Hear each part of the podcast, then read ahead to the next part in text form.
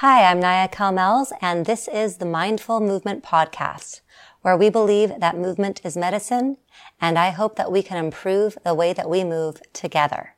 Today, I'm going to talk with you about the Pilates principles. Depending upon who you ask, you will get a different set of Pilates principles leading from five principles all the way to nine or 10 principles. So to be clear, I am going to share with you the nine Pilates principles as defined by Balanced Body. Balanced Body started out as an equipment manufacturer. They've gone into education. And the reason why I'm choosing their nine Pilates principles is because they have integrated movement science and other modalities into the way that Pilates is taught so that it can be more accessible to lots of different body types. That being said, I think most people, if not all, would agree that the first principle of Pilates is the breath. But let's dive in to the nine Pilates principles and then we'll come back and break down each one. So, Pilates principles. Here are the nine. Breathing, concentration, control, centering, precision, balanced muscle development, rhythm flow, whole body movement, and relaxation. I will tell you that when I started my training back in 2006, we didn't talk about relaxation. And I think that there's a lot more, um, more attention given to the importance of relaxation. So I'm really glad to see that as a fundamental Pilates principle because it is part of what we do in our practice, whether we're intentional about it or not. But given that I am introducing it to you as a Pilates principle, it is always my goal that that is part of our intention as we go through our practice. All right. Let's go back to the beginning with the first principle, the breath. I want to be clear that over the next nine months, I'm going to dig deeper into each of these Pilates principles but I'm going to give you a little background of each of them in today's podcast. So the breath. Traditional Pilates breathing will have you exhale on the most effortful part of the exercise. That way you can get deeper into your core, specifically lifting more through the pelvic floor and using your exhale to find what we call that co-contraction, that coordinated contraction of pelvic floor, transversus abdominis, the multifidi muscles, these little tiny spinal extensor muscles, and your breathing diaphragm. And traditionally, we will inhale to lengthen through the spine, find more expansion in the body, and find more relaxation.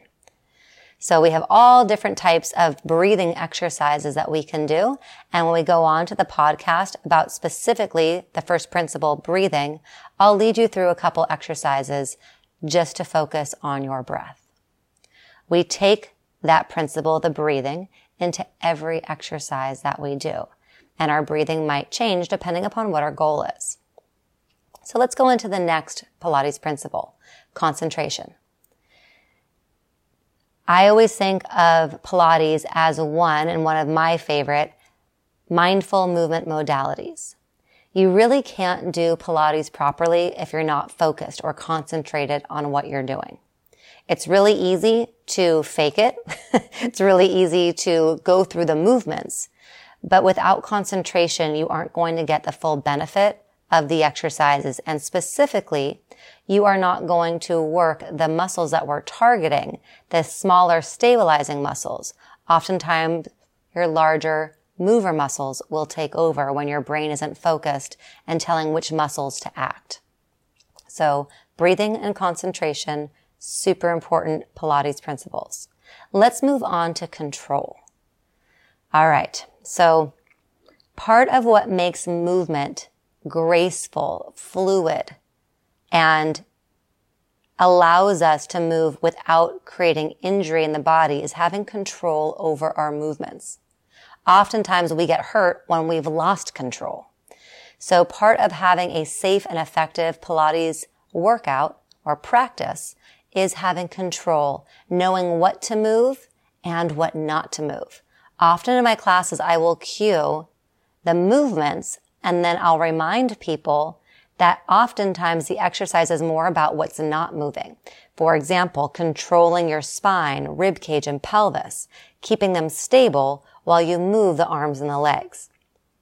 If you move into an exercise like opposing arms and legs, and your spine is moving with the movement of the arms and legs, you don't have control over the movement and you're not actually working your core the way that we're intending you to use it in that exercise. So control is our third Pilates principle. Our fourth principle is centering. So finding the center of the body and then moving from center outward. So I used the example of opposing arms and legs. It's easy to think of that exercise as moving just the arms and the legs.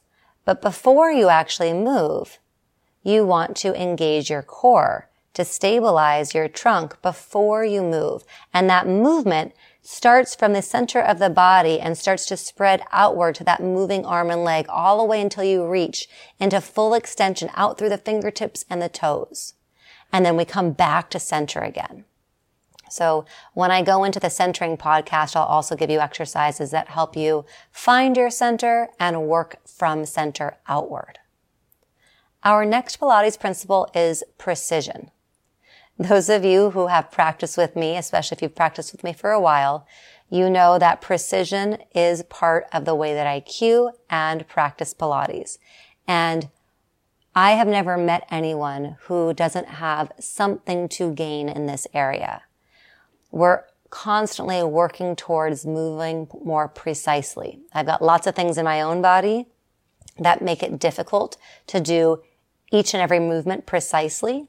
So I'll often cue you to slow things down, make the movement slower with the goal of making the movement more precise. We'll talk more about that as we go into the podcast specifically about precision. The next Pilates principle is balanced muscle development.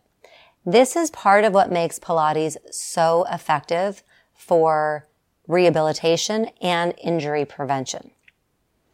Muscle development doesn't just pertain to the balance from the left side of the body to the right side of the body or the top of the body, upper body to the lower body.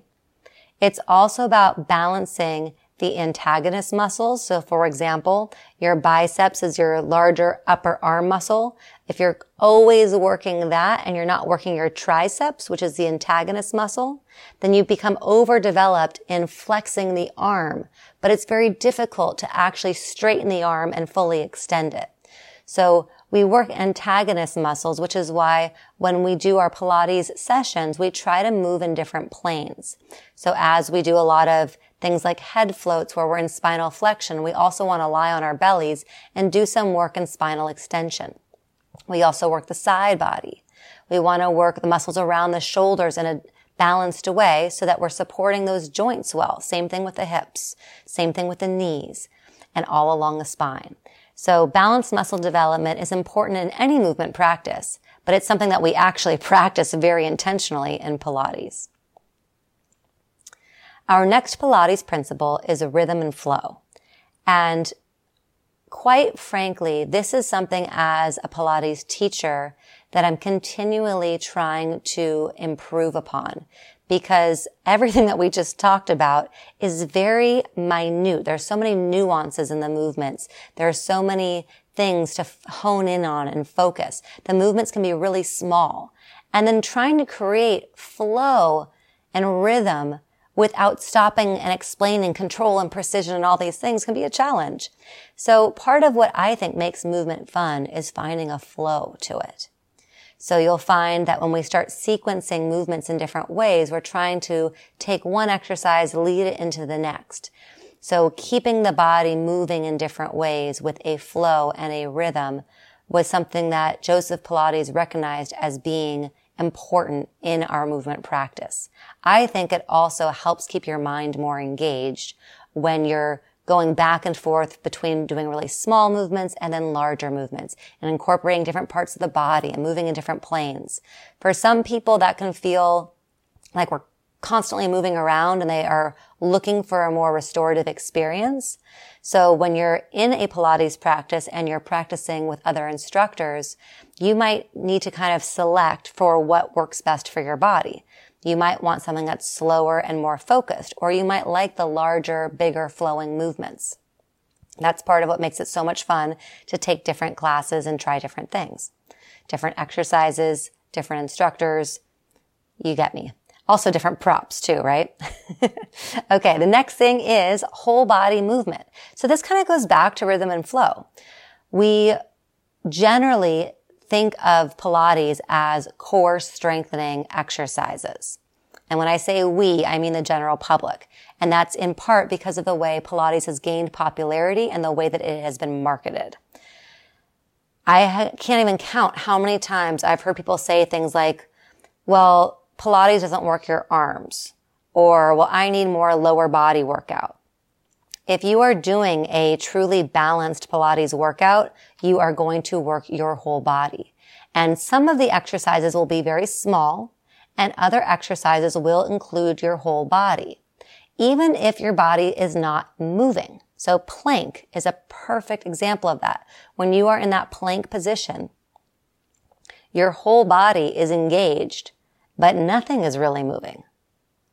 As opposed to the classical Pilates exercise, roll back and roll up, where your spine is moving, you have full engagement through the legs, arms are moving overhead. There's a lot going on there. So whole body movement is absolutely a part of Pilates and one of our fundamental principles. It doesn't mean the whole body has to be engaged in every exercise, but through a routine, you should target at least the major parts of your body, if not every part of your body. Okay, we've made it to the last Pilates principle, relaxation. One of the things I often cue when I'm teaching is what part of your body do you need to work, activate, engage, and what parts of your body can relax. It's really important to move efficiently. And I take a lot of what I've learned from Pilates and try to apply that to the rest of my life. So even moving through your life efficiently, relaxing when you can, working when it's time to work and working smarter, not harder. So that is one of the elements of the relaxation principle of Pilates is relaxing certain parts of the body that don't need to be tense or working while you're focusing on other specific parts of the body. The other piece of it is that if you take in all of the Pilates principles we just discussed, I hope that through focusing on breathing and rhythm and flow in your movement, finding control, moving from center, all of those things will lead to a greater mind-body connection and part of, or at least become part of, a relaxation practice for yourself. Sometimes we get so involved in what's happening outside of ourselves that we don't spend much time going inward. Pilates is a beautiful practice to use the time to go inward, to find relaxation in mind and body, to slow down and to connect and focus on one thing at a time. And throughout your practice, that one thing might just be your own self-care. To recap the nine Pilates principles, we start with the breath as the first principle. We go into concentration, control, centering, precision, balanced muscle development, rhythm and flow, whole body movement, and relaxation. I hope that this podcast helps bring more informed clarity to your Pilates practice because these are the things that I don't get to talk about when I'm in the middle of a session teaching. And I really want you to have this foundation, this background to take into each time you do Pilates, but also as you're moving into other classes, whether you do yoga or kickboxing or into your daily activities, gardening, taking care of kids, cooking, driving, working. So please see how you might be able to integrate these nine Pilates principles into your life. Please reach out if you find this helpful. I'd love to hear how you apply these principles to your Pilates practice and to your lives. And in our next podcast, we'll take a deeper dive into the first Pilates principle, the breath. Until next time, friends, keep on moving.